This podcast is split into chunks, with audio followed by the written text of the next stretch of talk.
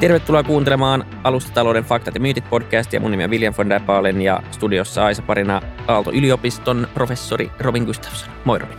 Moi William.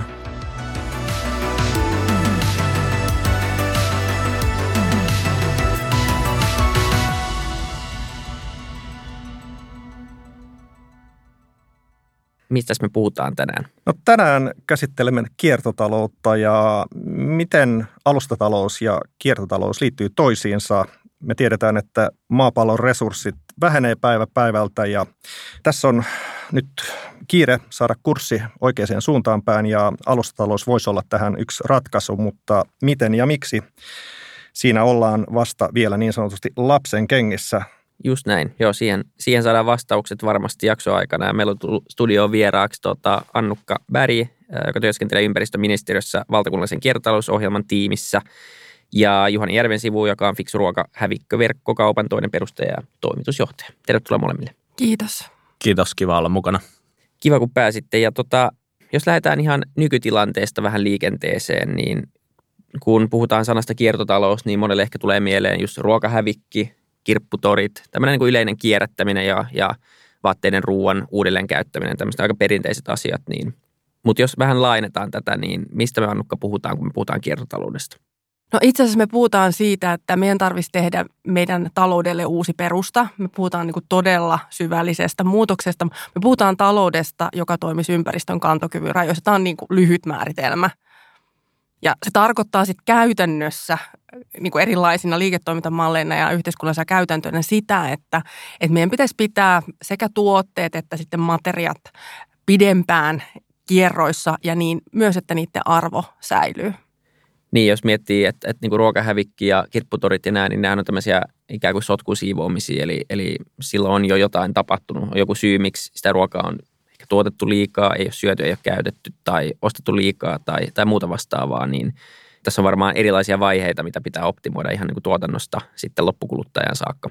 Kyllä juuri näin ja itse asiassa on arvioitu yleisesti, että tuotteiden niin kuin ympäristövaikutuksista niin 80 prosenttia syntyy jo siinä suunnitteluvaiheessa. Eli se on niin kuin jo, jo niin kuin se perusta, mistä lähdetään. Sitten tietenkin se, että, että tuotantovaihe on mahdollisimman tehokas tuotamaan tuotteita, jotka on kestäviä, korjattavia. EU on tekemässä tässä nyt paljon tulevina vuosina. Ja, ja sitten tietysti myös, että, että ne niin kuin pysyy pitkään kierros. Siellä on niin kuin jakamistalous iso juttu, mutta sen lisäksi myös niin kuin erilaiset uudelleenkäyttöpalvelut palvelut, jakamistalous niin kuin e- eri muodoissaan. Ja sitten tietysti myös puhutaan niin kuin korjaamis palveluista, tämän tyyppistä asioista. Sitten loppupeleissä, niin sitten kun ei enää, enää ole niin kuin tuotteissa paljon arvoa, niin, niin sitten kierrätetään ne loput materiaana. Mikä ero on jakamistaloudella ja kiertotaloudella? Vai onko niillä, onko mitään tarvetta tehdä mitään tämmöistä niin erottelua niiden välillä?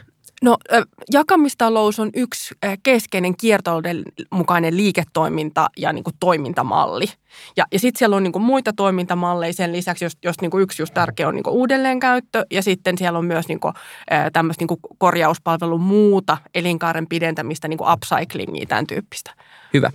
Juhani, osaat sä yhtään sanoa, että missä mittakaavassa me kierrätetään tällä hetkellä asioita? Jos sä tiedät varmaan ruoasta, ruoasta eniten, niin esimerkiksi ruoassa, että Joo, kyllähän ruokahävikkiä syntyy edelleen ihan valtavasti, että esimerkiksi Suomessa noin 360 miljoonaa kiloa vuodessa, mikä on 10-15 pinnaa tuotetusta ruoasta.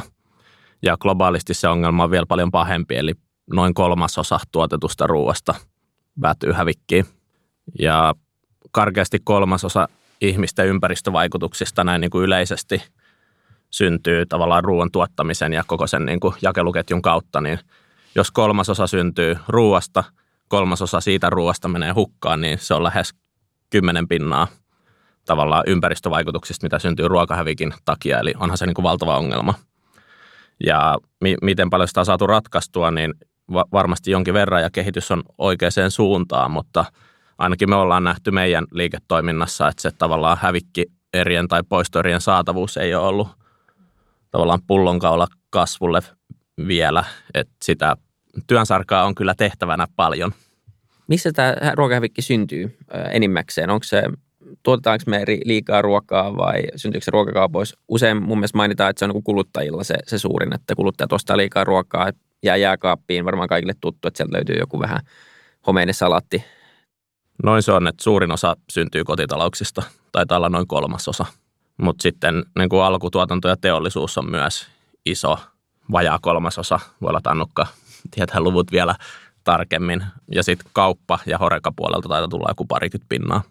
Mutta se kotitaloudet on kuitenkin isoin yksittäinen. Sitten jos puhutaan niin kuin kiertotaloudesta, myös muusta kuin, niin kuin ruuasta, niin on arvioitu niin kuin globaalisti, että talouden kiertotalousaste on alle 9 prosenttia, siis alle 10, 9 prosenttia on niin kuin lineaarista, on tosi paljon.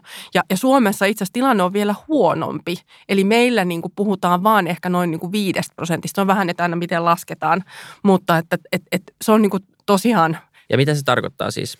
No se tarkoittaa sitä, että, että suuri osa niin kuin isoista materiaalivirroista, mitä meillä kiertää taloudessa, nämä on aika karkeita nämä arviot. Eli siellä katsotaan tällaisia esimerkiksi isoja niin kuin fossiilisten polttoainevirtoja. Siellä katsotaan niin kuin sekä metalli, että sitten niin kuin ei-metallisia mineraaleja, sekä jotain niin biomassoja, siis tällaisia valtavia materiaalivirtoja. Ja, ja sitten kun katsotaan sitä niin kuin isotalouden kokonaiskuvaa, niin nähdään, että, että noin niin kuin 90 prosenttia tai Suomessa jopa enemmän, niin menee vaan sen niin kuin talouden läpi ja sitten sieltä niin kuin sellainen pieni, Suomessa niin kuin noin 5 prosentin liru, niin kiertää takaisin takas niin kuin talouden käyttöön. Osaatko sanoa, että mistä se johtuu, että se on Suomessa matalampi kuin globaalisti? No y- yksi niin kuin keskeinen syy sille on se, että meillä on niin, kuin niin isoja ne niin kuin materiaalivirrat. Ja siihen on tiettyjä tämmöisiä, tämmöisiä niin kuin luonnollisia syitä osittain. Esimerkiksi se, että meillä vaikka niin kuin infrastruktuuri on sellaista, me joudutaan käyttää paljon soraa vaikkapa teihin niin kuin näiden niin kuin routavaurioiden mm. ehkäisemiseksi. Siellä on tämän tyyppisiä syitä, mutta sitten siellä on myös sitä, että, että meidän niin kuin teollisuuden rakenne on hyvin niin kuin materiaali-intensiivinen yhä edelleen. Ja me ollaan vaikka viime viikkoina puhuttu paljon niin kuin siitä, että meillä on aika vaikka isoja hakkuumääriä ja sen takia meidän nielut on romahtaneet. Eli tavallaan silloin niin kuin sit ihan suoria niin kuin vaikutuksia myös tämän niin kuin materiaalin käytöllä niin ilmastonmuutokseen ja, ja siihen vaikuttaviin päästöihin. Joo, ja ehkä vaan tarkennus tähän vielä, että just kun vertaa näitä lukuja, esimerkiksi Euroopassa, niin Skandinaavian mailla on, on matala tämä kiertotalousaste, ja osa syy tästä on tämä matala väestötiheys. Eli, hmm. eli se johtaa siihen, että meidän infrastruktuurirakenteet ne vaatii paljon enemmän resurssia, teidän rakenteet, kaupunkien rakenteet ynnä muuta. Jos vertaa vaikka Hollantia, mutta Hollanti on tässä niin kuin poikkeuksellinen maa myös, että ne on niin kuin kiertotalouspuolella edelläkävijä maa ja ehkä, ehkä tästä voi, sä voisit kertoa jotain, Nukka, siitä vaan – Joo, Robin on itse ihan oikeassa, mutta tässä on just ehkä se, että, että itse asiassa niissäkin luvuissa, mistä sitten on siivottu pois esimerkiksi tätä niin kuin meidän vietiteollisuutta, niin siellä nähdään myös, että, että suomalaiset niin kuin kuluttaa paljon. Ja sitten on myös valitettavasti niin, että ne meidän niin kuin kierrätysasteet tai tavallaan että se, mitä me saadaan niin kuin materiaalivirtoja niin kuin takaisin, niin, niin ne ei ole niin kuin sellaisella tasolla, mitä ne voisi olla. Ja, ja tässä on niin kuin paljon tehtävää ja, ja esimerkiksi kun niin kuin Saksan vaikka talous on niin kuin materiaalisesti paljon tehokkaampi kuin, niin kuin Suomen talous. Eli, eli tässä niin kuin meillä on vaan niin kuin yksinkertaisesti, että jotkut me joudutaan ottaa annettuina, mutta sitten ihan siinä, että mitä me niin kuin kulutetaan, siis ihan kotitaloudetkin, mutta sitten myös, niin kuin, että miten me pyritään edistämään niitä kiertalouden mukaisia liiketoimintamalleja, niin työsarkaa riittää. Niin vielä yksi luku, mitä mä äh, hämmästyin, kun mä vähän selvitin tätä asiaa, mutta sä saat niin vahvistaa tätä. Onko se tosiaan niin, että me kulutetaan noin 30 tonnia per henkilö per vuosi resursseja? Että onko, se, onko tämä luku niin kuin oikea? Kyllä, se, se on itse asiassa juurikin niin, että, että nämä, se noin 30 tonnia on niin pikkusen vanha luku. Me ollaan itse asiassa just teettämässä siitä niin kuin uusia Eli se on just se, mistä on sit siivottu pois se niin kuin vientiteollisuuden osuus.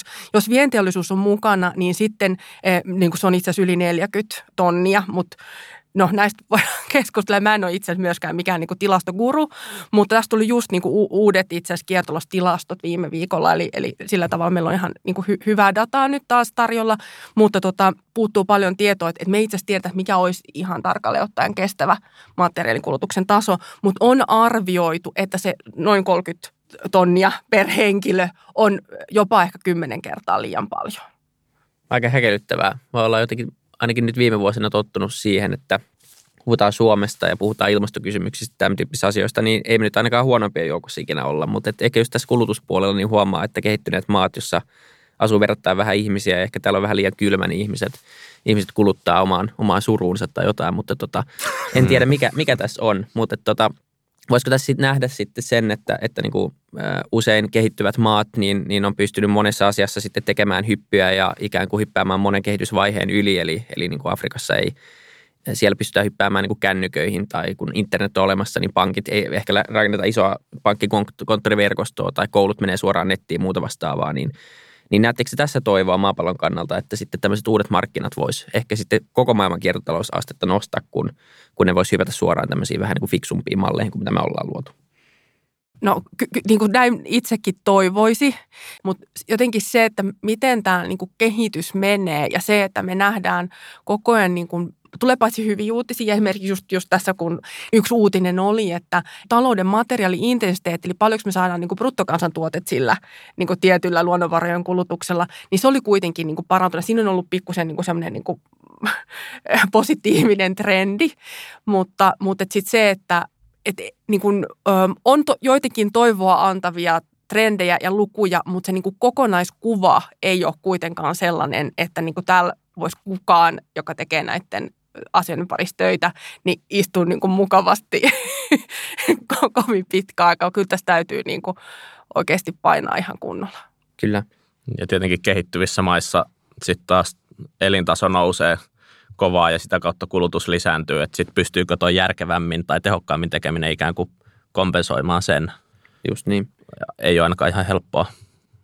Juhani, te perustitte Fiksuruuan 2016, niin jos lähdetään siitä liikkeelle, että miksi ensimmäinen hävikkiruoka verkkokauppa tai ylipäätään hävikkiruokayritys perustettiin vasta 2016. Se tuntuu ongelmat, joka on ollut olemassa aika pitkään ja semmoinen, mihin ehkä olisi pitänyt tulla ratkaisu jo aikoja sitten. Joo, täysin samaa mieltä ja miettinyt tuota monesti itsekin. Voi olla, että se syy, että miksi meidän tyylinen yritys perustettiin vasta 2016, niin voi tulla sitä kautta, että vasta about silloin maailma alkoi olla valmis siihen, että se voi tehdä verkossa ja digitaalisesti ja sitä kautta niin kuin tehokkaasti ja järkevästi. Et 2016 vielä ruoan verkkokauppa oli todella pientä Suomessa ja meidänkin ne ensimmäiset vuodet. Ja oikeastaan vasta koronavuosina se teki iso harppauksen, että jos ennen koronaa ruoan verkkokauppa oli jotain 0,6 prosenttia päivittäistavarakaupasta ja sitten se pomppasi parin pinnan luokkaa ja nyt taitaa olla jossain kolmessa pinnassa. Mutta maailma ei ollut valmis aikaisemmin, tai Suomi ei ollut valmis aikaisemmin ehkä siihen, että tämmöinen palvelu tarjotaan verkossa, että sille ei olisi ollut kysyntää tai asiakkaita. Näin ainakin kuvittelisin, mutta parempi myöhään kuin milloinkaan. Just niin, ja teillä on mennyt nyt vauhdikkaasti kuitenkin näiden vuosien aikana. Teillä on 300 tavaran toimittajaa ja parisataa tuhatta asiakasta ainakin, tai meidän taustatietojen perusteella. Voit korjata, jos, jos on enemmän tai vähemmän, mutta tota, haluatko kertoa vähän, minkälainen käytännön työ on ollut rakentaa tätä? Kuitenkin varmaan aika kovan työn takana nämäkin tulokset jo on ollut. Joo, tietenkin se on vaatinut kovaa työtä ja ennen kaikkea meidän koko huikealta jengiltä. Et sanoisin, että se on kuitenkin ollut se suurin onnistuminen tai ratkaisevin asia ja, ja sitten ollaan hyvin datajohdettu firma, mistä varmaan jutellaan tänäänkin lisää ylipäätään datasta. Mutta uskotaan siihen, että hyvää firmaa johdetaan datalla ja päätökset perustetaan dataan niin pitkälle kuin mahdollista. Niin sitten toi tuntuu aika niin kuin voittavalta reseptiltä, että tehdään päätökset dataan perustuen, testataan jatkuvasti ja sitten on oikeat ihmiset, kyvykkäät oppimishaluiset ihmiset, joilla on niin kuin omistajuus siitä omasta tekemisestä. Just niin, joo. Minkälaisia haasteita on ollut matkalla mitkä on ollut niin vaikeimmat asiat ratkaista? Joo, ei ole ehkä ollut mitään ylitse pääsemätöntä haastetta, mutta totta kai paljon pieniä haasteita ollut matkan varrella.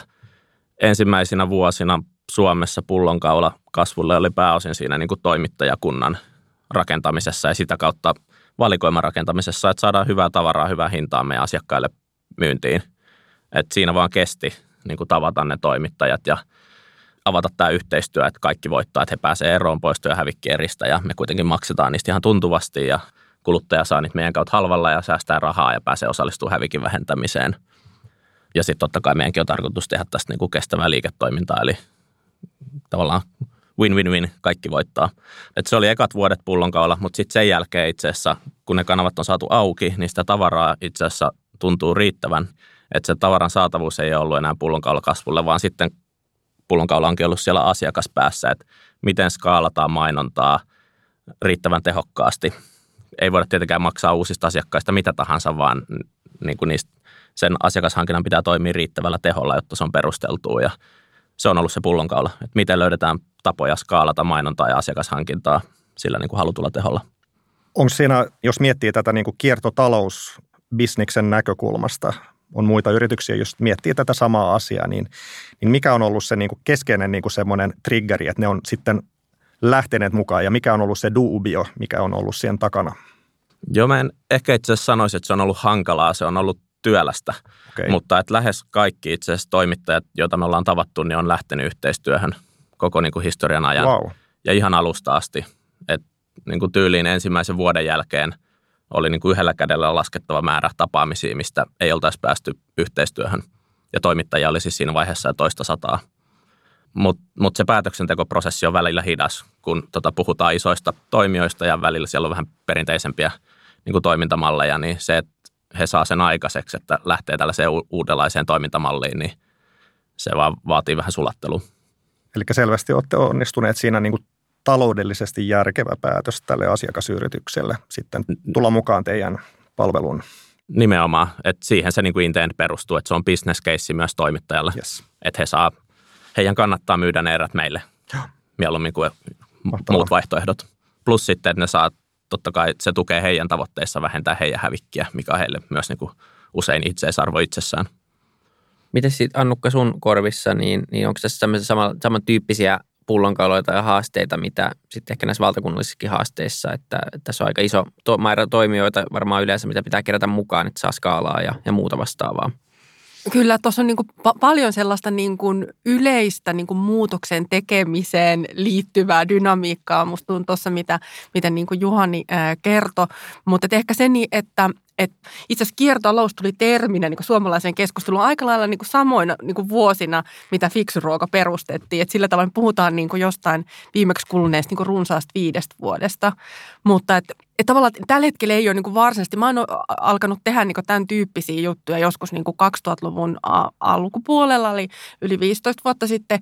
Mutta se ehkä, niin kuin, mitä mä näin niin silloin oli, että silloin oli paljon vielä niin vastustusta asioita kohtaan ja siis sellaista niin ihan periaatteellista sellaista, että, että toi on vaan niin kuin turhaa ja tyhmää ja, ja niin kuin kallista ja, ja, ja et sitä ei niin kuin, että sen suuntaan ei pidä lähteä. Nyt se on niin kuin ehkä enemmän just niin kuin Juhani kuvaili tuossa, että, että jengi on, että joo, hyvä juttu. Ja sitten vähän niin kuin silleen, että, että sitten vaan se, että, että saataisiin niin kuin aikaiseksi asioita, niin siinä on niin kuin sitä niin kuin takkusuutta. Mm-hmm. Ja sitten olisi se niin kuin dataa esimerkiksi. Siis monissa jutuissa meiltä puuttuu tietoa siitä, että, että mitä pitäisi tehdä. Ja sitten kun mulla on itsellä myös tutkijatausta, niin mä kyllä niin kuin lämpenisin sille, että meillä olisi oikeasti niin kuin faktat kohdallaan, kun me tehdään joku päätös. Mun mielestä tämä liittyy laajemminkin vaan niin kuin hyvään yrityksen johtamiseen, että mitataan oikeita asioita ja tehdään päätökset numeroihin perustuen yhdistettynä sitten siihen niin kuin kulttuuriin, mistä puhuttiin ja jatkuvaan testaamiseen.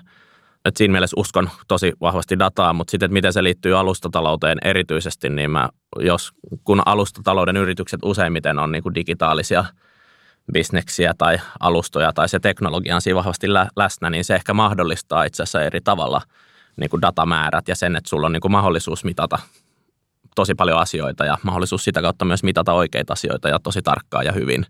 Teillä on niin kuin todella hands-on, hands-on kokemus tästä ja, ja, ja just varmaan mun mielestä toi on niin kuin oivallinen pointti siinä mielessä, että datalla johtaminen on osittain myös mahdollistanut tämän niin kuin kiertotalousbisniksen niin kuin manageramisen, koska sä pystyt niin kuin Otetaan nyt vaikka esimerkki, to, to, toinen yritys mun mielestä, joka on niin kuin alustapohjainen, on Swappi, jossa niin kuin käytettyjä iPhone-puhelimia voidaan niin kuin saada tehokkaasti jonnekin paikkaan, missä niitä niin kuin korjataan ja, ja, ja, ja katsotaan läpi, että ne, ne toimii hyvin ja voidaan myydä siitä taas siltä kauppapaikalta taas niin kuin niille henkilöille, jotka ovat kiinnostuneet hieman halvemmasta iPhoneista, niin koko tämä on niin kuin tietyllä tavalla mahdollista, mahdollista tänä päivänä, koska sä pystyt seuraamaan tätä ja, ja, ja sopii nämä asiat myös yksittäisten toimijoiden kanssa suoraan. Eli se suora interaktio tapahtuu näissä, näissä usein ja myös itsenäinen tuottajuus on, on yksi toinen niin kuin alustatalouden fundamentti, että sä pystyt itse tuottaa, niin kuin tehdä asioita, että, että kaikki nämä kiertotalouden tai jakamistalouden tai kiertotalouden alusta tekee sitä että ollaan otettu esimerkki Zadaa vaikka niin kuin käytettyjen vaatteiden myynti, niin siinähän on se sama pointti, että yksittäinen henkilö voi toimia siinä yrittäjänä ja markkinoida ja lähettää niitä niitä vaatteita sille, joka taas haluaa ostaa niitä ja tehdä tämä kaupan teko itse, itsenäisesti.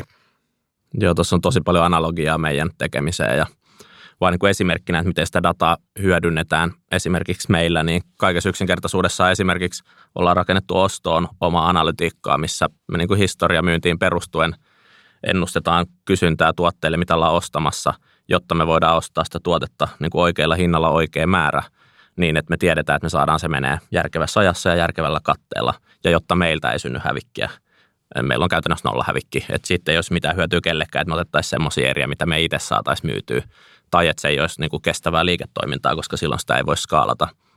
Ja, ja sitten on omaa softaa hinnoittelussa, mikä sitten optimoi myös sitä, että saadaan kaikki myytyä, mitä meillä on ja niin kuin järkevässä ajassa. Ja se korjaa pieniä niin kuin ostovaiheessa tehtyjä virheitä. Että sitten jos tuotteet ei kierrä riittävän kovaa, niin hinta tippuu. Meillä on käytännössä dynaaminen hinnoittelu niin, että tuotteet menee. Ja, ja niin kuin tuossa siis optimoidaan sitä, että meidän kaupasta löytyy sitä, mitä asiakkaat haluaa ostaa ja niin kuin rakennetaan palvelu asiakkaille. Mitä paljon vielä tämmöisessä liiketoiminnassa, kun teillä merkitsee se, että asiakas myös pystyy esittämään tai, tai niin kuin saamaan se lukumäärä, paljonko ne säästää tai paljonko ne niin kuin tietyllä tavalla tämän, toimin, tämän teidän niin kuin palvelun kautta osallistuu tähän kiertotalouteen? Joo, kyllä se on meidän palvelussa ihan tosi keskeinen niin. asia. Että me ollaan monesti kysytty asiakkailta, että miksi he ostaa meiltä ja itse asiassa se hävikin vähentäminen on tärkein asia silloin, kun heiltä kysytään ja miten he kokee. Ja erityisesti suosittelua se ajaa tosi vahvasti, että meistä puhutaan kavereille ja niin kuin, puhutaan hyvää palvelusta. Mutta sitten toki me ollaan mainonnasta opittu se, että se hinta on tosi tärkeä, että kyllä me niin kuin halvalla hinnalla ajetaan liikennettä ja ostopäätöksiä sitten kuitenkin in the end. Että molemmat näkökulmat on tosi tärkeitä, uh, mutta tosi paljon korostetaan sitä, että asiakkaat pääsee osallistumaan hävikin vähentämiseen ja esimerkiksi jokaisen tilauksen jälkeen näytetään vähentämät hävikkikilot ja jos sä kirjaudut sisään, niin sieltä löytyy kumulatiivisesti, että miten paljon sä oot vähentänyt hävikkiä koko asiakkuuden aikana ja tämän tyylisiä asioita. Mutta myös se rahan säästäminen on yhtä lailla tärkeä asia asiakkaille ja niin kuin ostamisen ajuri, niin sitä sitten yhtä lailla näytetään asiakkaille.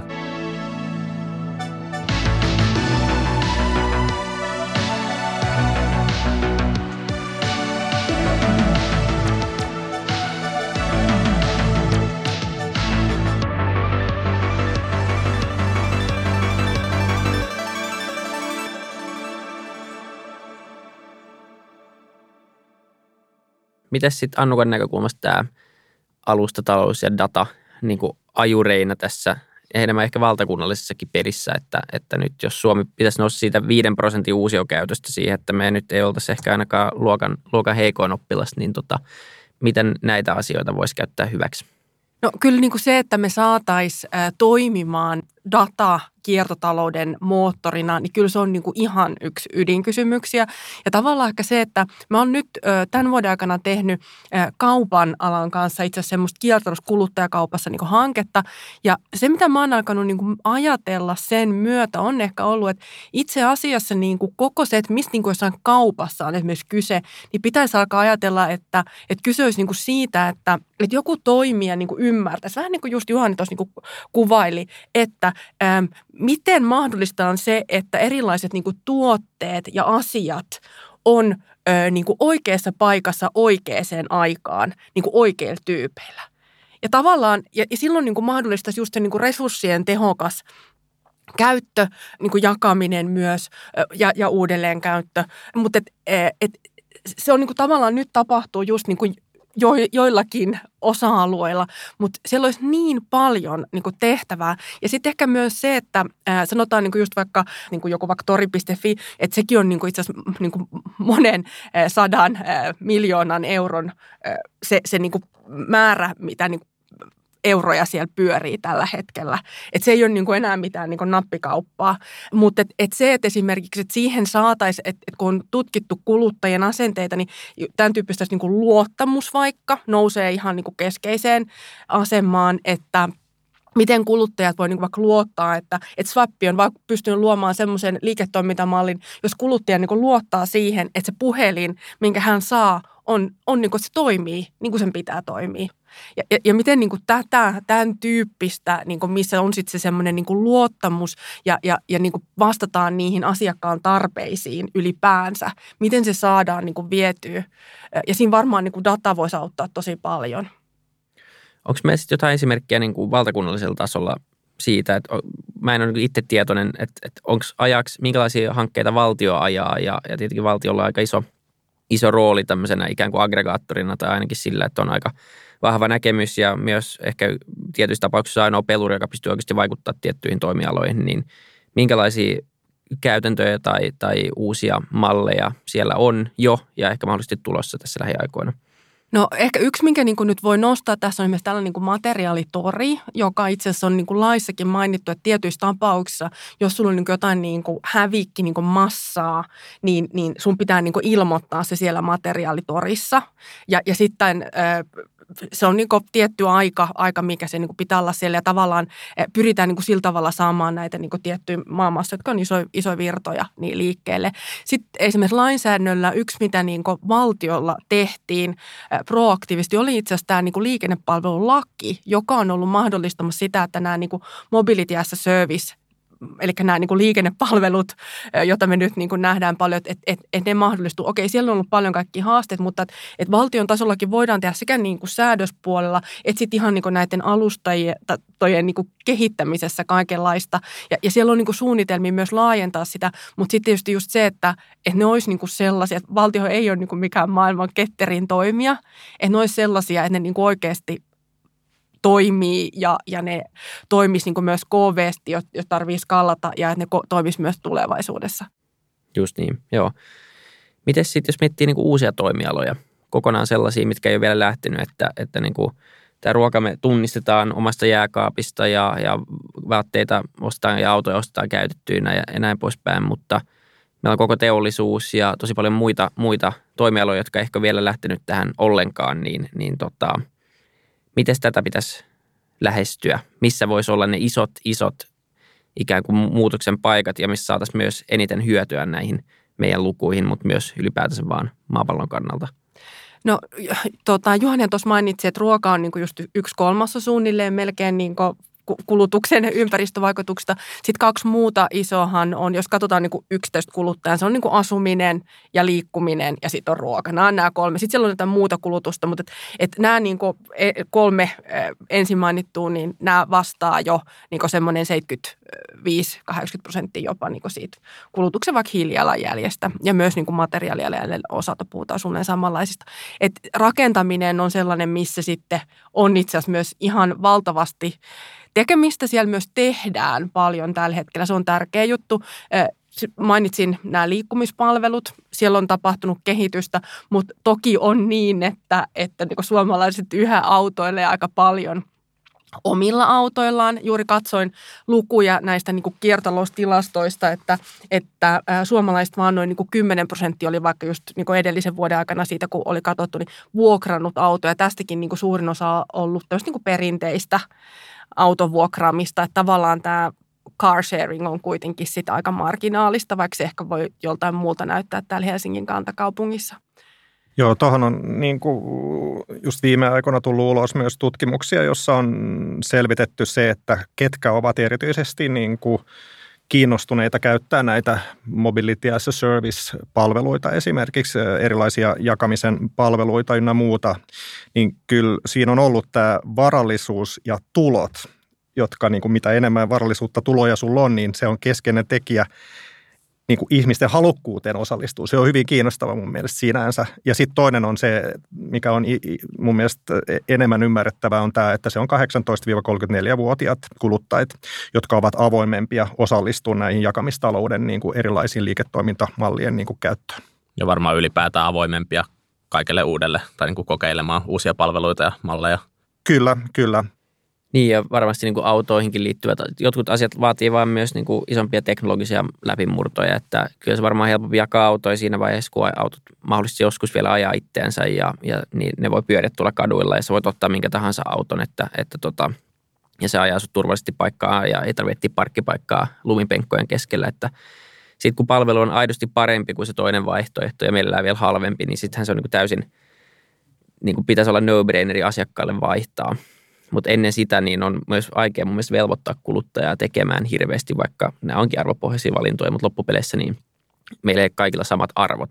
Ja, ja tota, siinä, siinä mielessä myös se, mitä voidaan tehdä teollisuudessa tai mitä voidaan tehdä energiassa, mitkä on kuitenkin näitä, just rakentaminen, energia, teollisuus on kuitenkin kaikkein isoimmat päästäjät niin kuin globaalilla tasolla, niin, niin miten niin kuin niitä, niitä voitaisiin tehdä. Totta kai me ollaan siirtymässä uusiutuvaan energiaan, mutta just energian varastointi ja hyötykäyttö oikeassa, oikeassa tilanteessa, kaikki tämmöiset, niin ne on vielä, tuntuu, että ne on ehkä siellä nimenomaan siellä teollisuuden puolella ehkä vielä pikkasen – no, jos on 95 prosenttia kaikista, mitä, mitä tehdään, niin päätyy jonnekin kaatopaikalle tai ei, ei uusiokäyttöön, niin se on mun mielestä niin kuin hämmentävä huono luku vieläkin. Et mun mielestä hmm. sitä ei nyt voi korostaa liikaa se ehkä, mikä niin kuin mua on hämmentänyt, on, on se, että jos me ajatellaan just, niin kuin, että se oli ihan niin kuin oikein just noin, mitä niin kuin sanoit William, että, että mitkä on niitä, niin kuin, mistä sitten ne isot virrat tulee. Ja, ja, ja totta kai niin kuin sit se, että mitä teollisuus tekee, ja niin loppukädessä on niin kuin kuluttaja, kuluttaja. Siis tavallaan, että aina, aina tämä, mikä on muna ja kana, mutta sitten, että, että me ei niin kuin tällä hetkellä edes tiedetä, että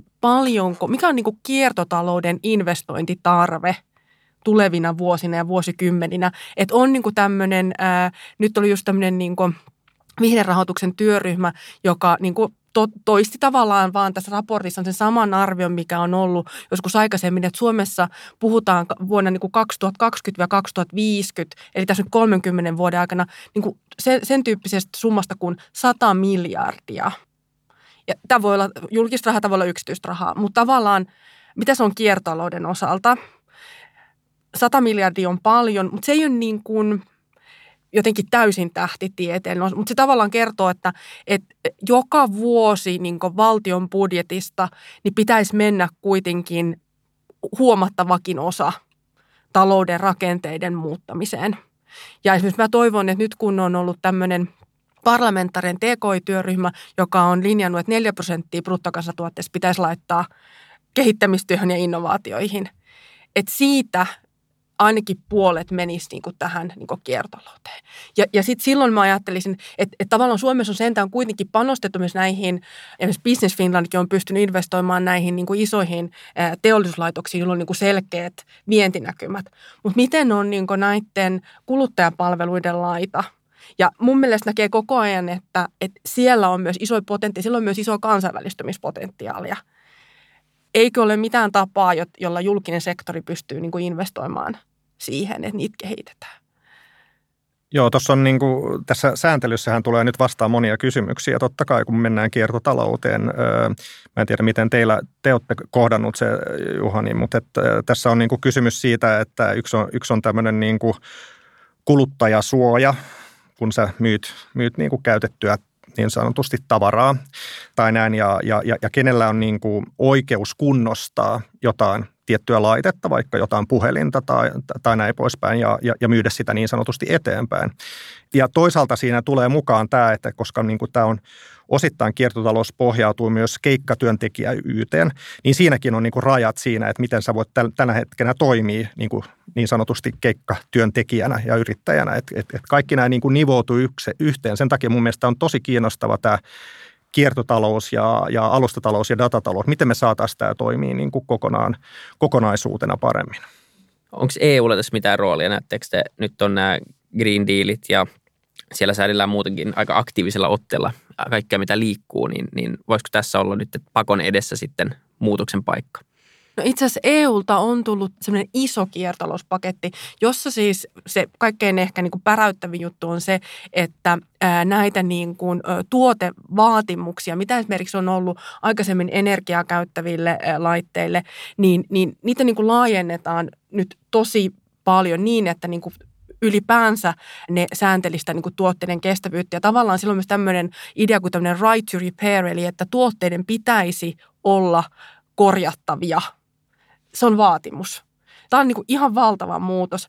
E, Sitten sieltä on myös tulossa niin kuin vaatimuksia siitä, että miten, minkälaisia ympäristöväittämiä sä voit kertoa, että, että, että ne pitää olla oikeasti faktapohjaisia sieltä tulee paljon, mutta sitten just tietenkin, että ennen kuin ne on, on niin toimeenpantu, niin siinä menee aikaa ja tavallaan sielläkin tietysti on paljon niin kuin yksityiskohdissa, niin voi olla sitten sellaista, että, että ne saattaa niin kuin keikahtaa päällä. Mutta EU on tehty paljon myös hyvää ja itse asiassa se on ö, nyt, kun ollaan just huomattu, että katsottu tehty tiettyjä selvityksiä, että miten voitaisiin Suomessa vaikka tehdä, vaikka jotta niin kuin – olisi tämmöisiä niin sanottuja käyttövelvoitteita, että aina kun vaikka tehdään jotain materiaalisia, pitäisi laittaa tietty määrä kierrätys, vaikka muovia tai kuituu, niin sitten on havaittu, että, että voi tulla haasteita, että, että olisi parempi kotimaassa, että olisi parempi, että se tulisi EU-tasolta. Tosi mielenkiintoista. Toi regulaatio on varmasti ihan sikat tärkeää. Jäi miettiä, että miten, miten sit niinku yksityisen rahan puolella sitä kanavointia voisi kehittää. Et se, se on ihan selkeä trendi, että sen on nähnyt tosi selkeästi meidänkin rahoituskierroksilla ja siinä, että mistä sijoittajien kanssa keskustellaan ja esim. Niin kuin DD-prosesseissa, että miten ne katsoo myös sen vastuullisuuspuolen läpi niin kuin ammattilaisten kanssa, että miten asiat on hoidettu ja miltä ne on. Niin se, mikä itse asiassa on kiinnostavaa on, ja tuolla oli niin hauska kuulla niin Juhanin kokemuksia eh, niin kuin sit ihan, ihan niin kuin käytännössä, mutta että itse asiassa se niin kuin kestävän rahoituksen määrä, niin se on niin kuin pompahtanut viime vuosina todella paljon. Viime vuonna just tsekkailin niitä ää, lukuja. Ja, ja sitten ehkä se, että et uskon, että nyt kun tulee nämä EUn taksonomiasäädökset, sehän on vapaaehtoista. Itse asiassa siinä säädellään sitä, että, että jos niin kuin haluaa vapaaehtoisesti joku rahoittaja tehdä kestävän sijoituksen, niin millä kriteereillä sitä voidaan sanoa, että se on kestävää tietysti näkökulmasta. Siellä on myös kri- kiertoloskriteerit, mistä on ollut luonnokset. Niin uskon, että siitä tulee niin tietty semmoinen niin normi, että tavallaan, että, että joo, että varmaan on joitakin rahavirtoja, jotka niin kuin menee sitten ihan vaan omia latujaan, mutta että, että se niin kuin valtavirta muuttuu ihan tämän vapaaehtoisenkin sääntelyn pohjalta todennäköisesti paljon kestävämmäksi. Siltä se ainakin vaikuttaa. Et se on selkeästi se trendi, mutta onko se riittävän nopea se muutos? Se on hyvä kysymys. Tässä on alkanut syntyä uudenlaisia, ehkä, ehkä myös tämmöisiä niin kuin ratkaisuja. Norjalainen tämmöinen startup nimeltä Empower, niin, niin ne on luonut tämmöinen niin kuin blockchain-pohjainen muoviin liittyvä tämmöinen niin kuin kierrätysjärjestelmä, jossa, jossa niin kuin sä voit toimia niin kuin muovin niin kuin kierrät, käyttäjänä ja, ja toimittaa muovia, mikä on sitten niin kuin verifioidaan, että et, et, et, et mikä se on ja paljonko sen arvo on ja sä voit saada jotain vastinetta siitä. Ja sitten niin kuin ne yritykset, jotka osallistuu tähän, myös, myös pystyy paremmin niin kuin seuraamaan sen muovin kierrätettävyyttä. Tämä lähtee näistä niin kuin muovipullojen kierrätyksestä, mutta tämä on niin kuin paljon nyt laajempi. Mutta siinä yhteydessä sä voit myös toimia niin kuin rahoittajana itse siitä, että sä voit lahjoittaa sitä, mitä sä oot kierrättänyt, koska sä oot niin kuin arvopohjaisesti kierrätät sitä, niin sä voit lahjoittaa sitä niitä, niin, kuin tähän, niin kuin, että, että kierrätetään enemmän, että joku muu saa sitä palkintoa myös sieltä. Eli tässä nyt syntyy tämmöisiä niin kuin crowd-tyyppisiä niin kuin rahoitusinstrumentteja, niin jossa, jossa niin kuin liitetään tämä palvelu myös osittain. Mutta nämä on pienmuotoisia ehkä, mutta ne voi olla myös, siellä voi tulla mun mielestä jotain isompia ratkaisuja mun mielestä tässä. Yksi sellainen niin kuin visio, mitä mä oon, mä oon miettinyt, että, että mahtaako se niin kuin toteutua ja, ja ehkä ajattelisin, että se voi olla, että se on niin kuin välttämätöntä, on se, että, että meille itse asiassa tulee tulevaisuudessa jonkunlaiset niin kuin henkilökohtaiset hiilibudjetit tai niin kuin jopa materian käyttöbudjetit.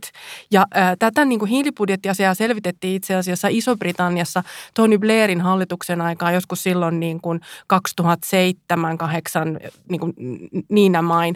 Ja se, se tehtiin ihan niin kuin tosissaan silloin. Ja, ja ajatuksena oli, että silloin niin kuin tietysti kaikki tämä niin kuin hiilijalanjälkilaskenta oli ihan eri niin kuin vaiheessa. Se ei ollut ollenkaan näin pitkällä, mutta ajateltiin, että, että ihmiset voisivat käyttää tämmöistä hiilibudjettia niin, niin että sitten myös niin kuin kodin energialaskut ja sitten myös niin kuin polttoainelaskut ja lentämisen liput ja junaliput, tämmöiset niin kuin menis niin kuin sieltä hiilitililtä.